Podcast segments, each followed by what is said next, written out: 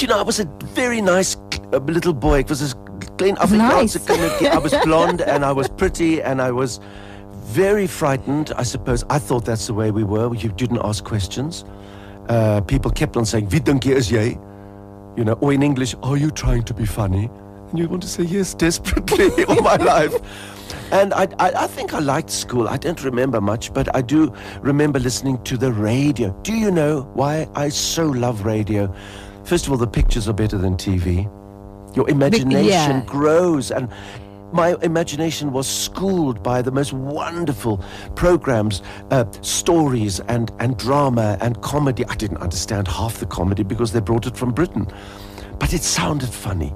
And the laughter on, on radio made me laugh under my duvet, listening to my radio with a little bat, not batteries, it's those valves. You know, those old radios that got very hot? No, I No, darling, before your time.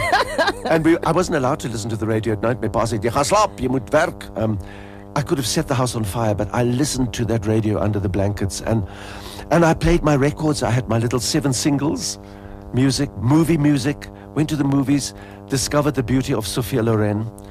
Because when I was a little boy, you know, Hendrik Verwoerd was my hero because that's the brainwash we had at school and at church.